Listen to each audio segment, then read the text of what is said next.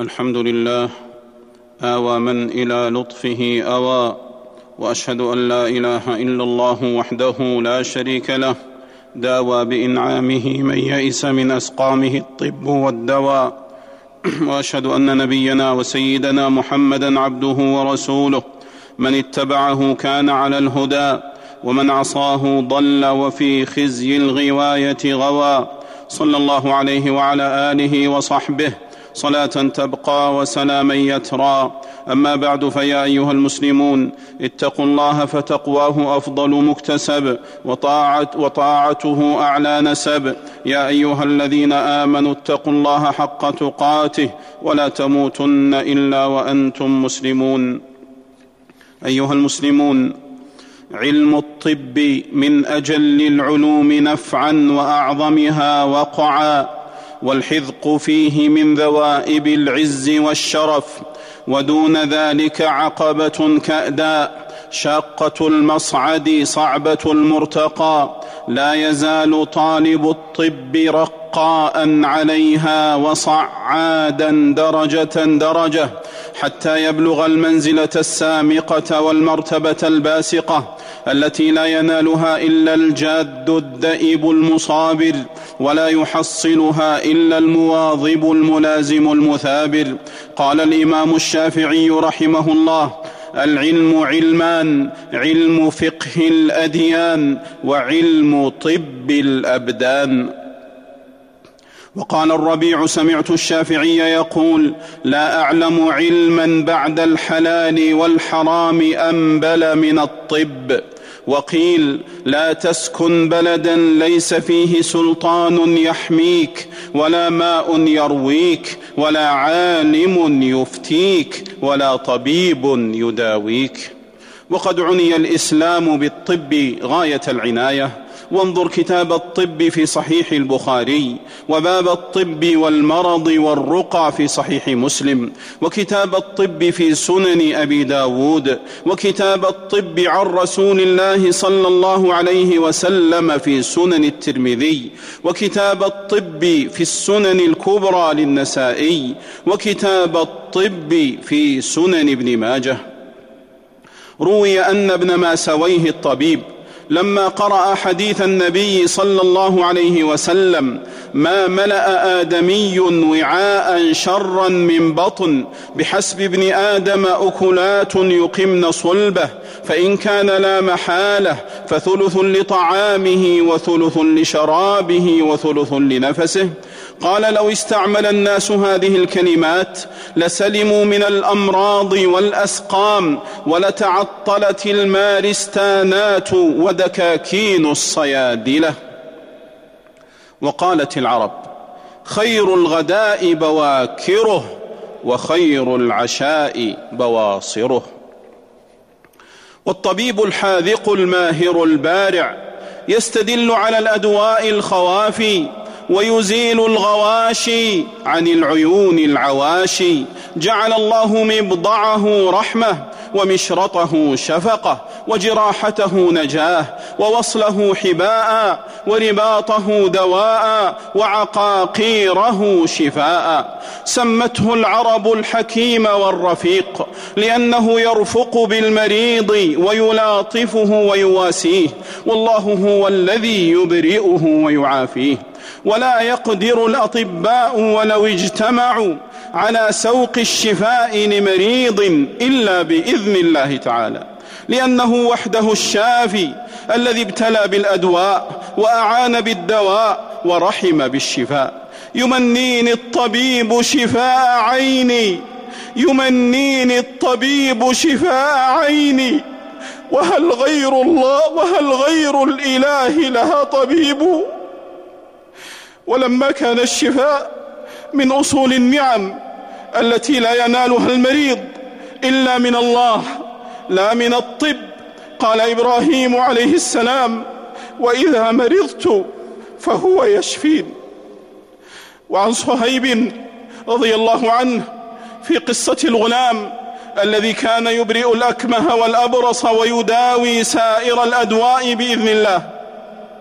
فسمع به جليس للملك كان قد عمي. فأتى الغلام بهدايا كثيرة فقال ما ها هنا لك أجمع إن أنت شفيتني.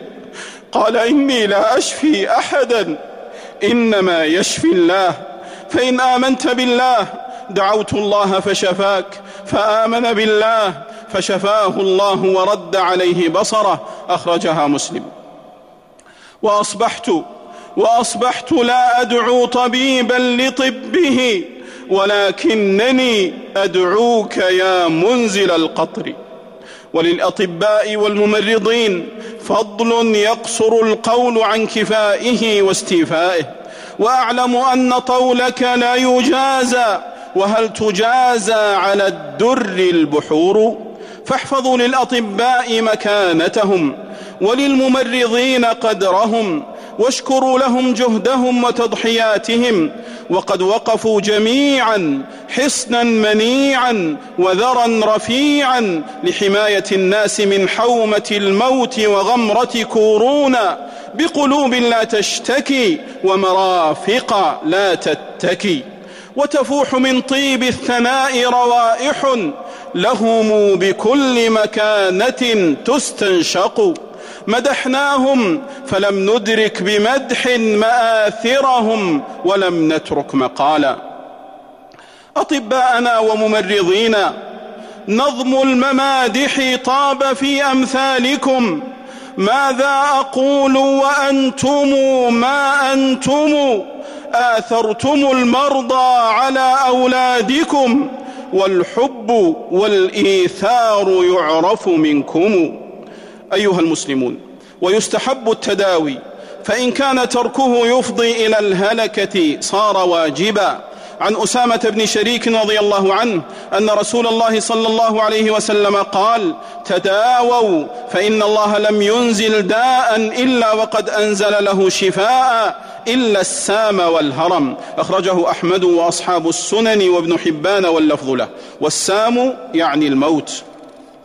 فإذا نزل الأمر المحتوم وانقضى الأمد المقسوم خانت العقاقير وبطلت التدابير.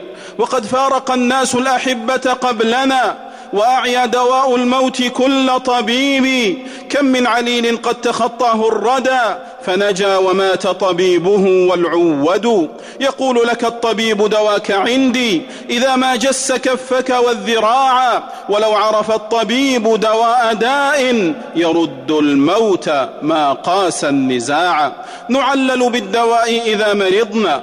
وهل يشفي من الموت وهل يشفي من الموت الدواء؟ ونختار الطبيب وهل طبيب يؤخر ما يقدمه القضاء؟ وما أنفاسنا إلا حساب وما حركاتنا إلا فناء.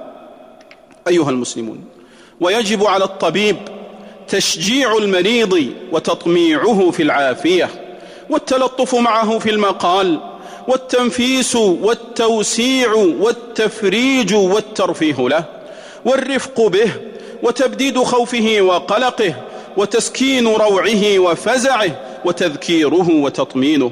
وقد قيل لطف الطبيب نصف الدواء والتبسم في وجه المريض يخفف آلامه وإدخال السرور عليه لا يخفى عظيم وقعه وجليل نفعه. والطبيب الفظ الغليظ الجاف يمر على المريض كالريح الهجوم التي تقتلع ما أمامها وتدمر في النفوس آمالها. ومن روع المريض بالعلة الفاجعة بلا توطئة ولا تمهيد ولا تذليل فقد زاد الطين بله والمرض علة. ويجب على الطبيب التحلي بالصبر ومراعاة حقوق المرضى وجبر المصاب والعطف على المريض المبتلى الذي ضعفت قواه وعظمت شكواه. فخذوا أيها الأطباء بأيدي مرضاكم من ضيق الألم إلى سعة الأمل ومن وطأة الحرج إلى فضاء الفرج. ويجب على الطبيب أن ينزل المريض منزلة نفسه فيصون عرضه ويحفظ سره ويكتم عيبه ويكف عن إفشاء علته التي قد يكون في كشفها ضرر عليه. ويجب أن لا يكشف عورته إلا لضرورة العلاج. ويجب على الطبيب التحري والتوقي والتروي في التشخيص والتوصيف والتثبت من علة المرض والاستشارة في الأمور الملتبسة وترك العجلة وترك الإقدام على ما لا يتقن. ويحرم تعاطي الطب من الجاهل الذي لا علم له ولا حذق لديه ولا إتقان ولا مراس ومتى تعاطى المتطبب الجاهل الطب ومداواة المرضى؟ فقد غرر بالناس وهجم بجهله على إتلاف الأنفس وأقدم بالتهور وإساءة العلاج على تعمد الضرر فيلزم تعزيره وتضمينه. لحديث عمرو بن شعيب عن أبيه عن جده قال قال رسول الله صلى الله عليه وسلم من تطبب ولا يعلم منه طب فهو ضامن. أخرجه أبو داود والنسائي. وعند الدار قطني وصححه الحاكم من تطبب ولم يكن بالطب معروفا فأصاب نفسا فما دونها فهو ضامن. ولا يجوز للمتطبب الجاهل أو الطبيب غير الحاذق إجراء العمليات الجراحية ولا مباشرتها فإن أجراها فقد أثم وأجرم وظلم وضمن ما أخطأ فيه وسرايته. والطبيب ذو المهنة إذا جنت يداه وأخطأ خطأ لا يقع فيه أمثاله أو أهمل أو قصر أو فرط فهو ضامن. قال الخطابي لا أعلم خلافا في أن المعالج إذا تعدى فتلف المريض كان ضامنا والمتعاطي علما أو عملا لا يعرفه متعد فإذا تولد من فعله التلف فإذا تولد من فعله التلف ضمن الدية. والطبيب الجاهل يستحث الموت ويزرع المخاوف وينشر المهالك. فإذا ما الجرح رم على فساد إذا ما الجرح رم على فساد تبين فيه تفريط الطبيب. ويحرم على الطبيب صرف أدوية لا يحتاجها المريض. ويحرم حشو المريض بما يسقى ويسف ويحقن بدون التحقق من علته بل بمجرد الخرص والتوقيع بالظن والتخيل للداء كان في الوجود أو لم يكن. والسقام لا تداوى بالأوهام وليس المقصود زوال المرض وحسب بل زواله وليس المقصود زوال المرض وحسب بل زواله على وجه مأمون لا ينشأ عنه مرض آخر أو علة أشد. ويحرم استغلال المرضى بإجراء الفحوصات والكشوفات والتحاليل التي لا ضرورة تستدعيها ولا غاية من إجرائها إلا الاتجار وسلب أموال المرضى. وبئس الثراء وبئس الثراء. ثراء لا ينمو إلا على التجري بآلام المرضى والموعوكين. ومن الأطباء والصيادلة من يصرف للمرضى دواء عالي الثمن مع وجود بديل ملائم مماثل في الأثر. رخيص في الثمن يفعل ذلك بقصد الترويج لشركات الأدوية والحصول على بعض العروض التي تقدم منها فيقدم مصلحته على مصلحة المريض. ولا يفعل ذلك إلا من خلا قلبه أو كاد أن يخلو من الرحمة والخشية وحفظ العهد وصون الأمانة. عن أنس رضي الله عنه قال قلما خطبنا رسول الله صلى الله عليه وسلم إلا قال لا إيمان لمن لا أمانة له ولا دين لمن لا عهد له. أخرجه البيهقي. أيها المسلمون احذروا دجاجلة الطب الذين يفتحون العيادات المشبوهة ويستقبلون المرضى بدون تصريح ويدعون القدرة على علاج بعض الأمراض ويبيعون المستحضرات المغشوشة ونحذر المسلمين من تصديق غير المتخصصين في الطب الذين ينشرون الوصفات الطبية عبر وسائل التواصل الاجتماعي ويبيعون الوهم ويعبثون بحياة المرضى ويلحقون الضرر البين المستيقن بصحة الناس وأبدانهم وينشرون الأخطار ويتقحمون الأسوار. فاحذروا الانخداع بهؤلاء الظلمة المفسدين في الأرض المجرمين في حق النفس البشرية التي جاء الإسلام بوجوب حمايتها وصيانتها وتحريم الاعتداء عليها.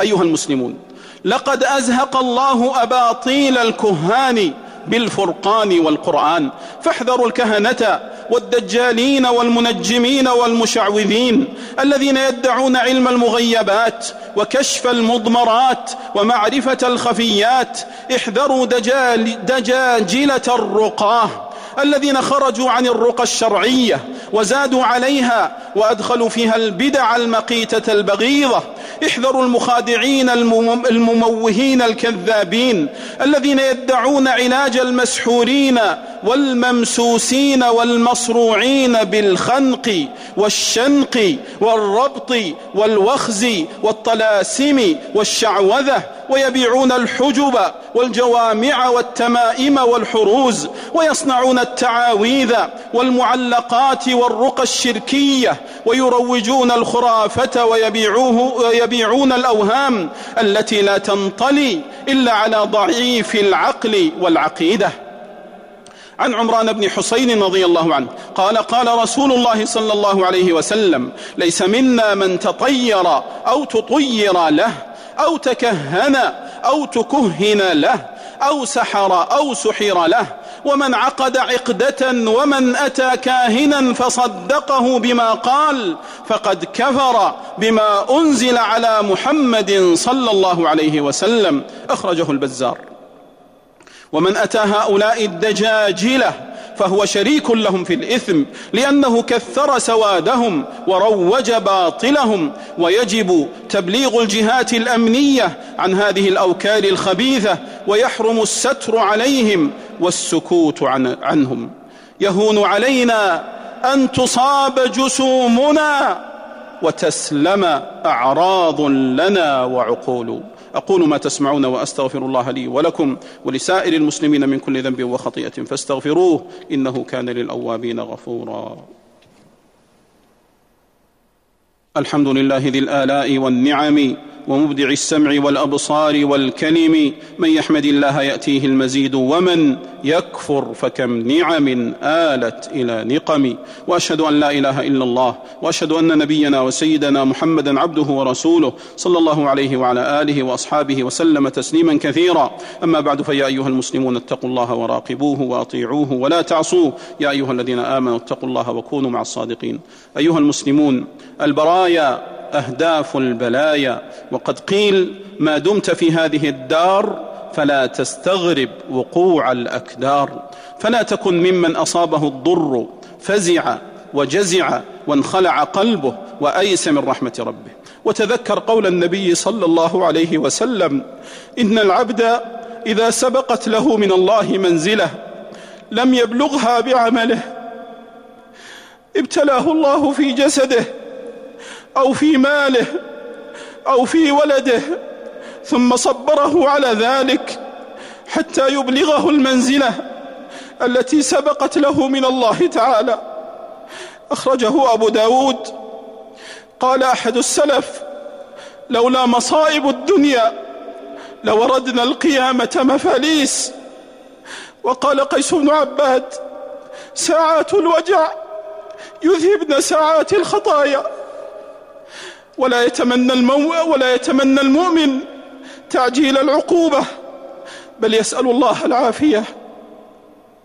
عن أنس رضي الله عنه أن رسول الله صلى الله عليه وسلم عاد رجلا من المسلمين قد خفت فصار مثل الفرخ فقال له رسول الله صلى الله عليه وسلم هل كنت تدعو بشيء أو تسأله إياه؟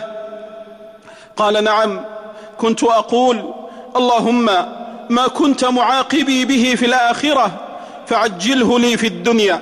فقال رسول الله صلى الله عليه وسلم سبحان الله لا تطيقه أو لا تستطيعه أفلا قلت اللهم آتنا في الدنيا حسنة وفي الآخرة حسنة وقنا عذاب النار. فدعا له فدعا, فدعا الله له فشفاه أخرجه مسلم.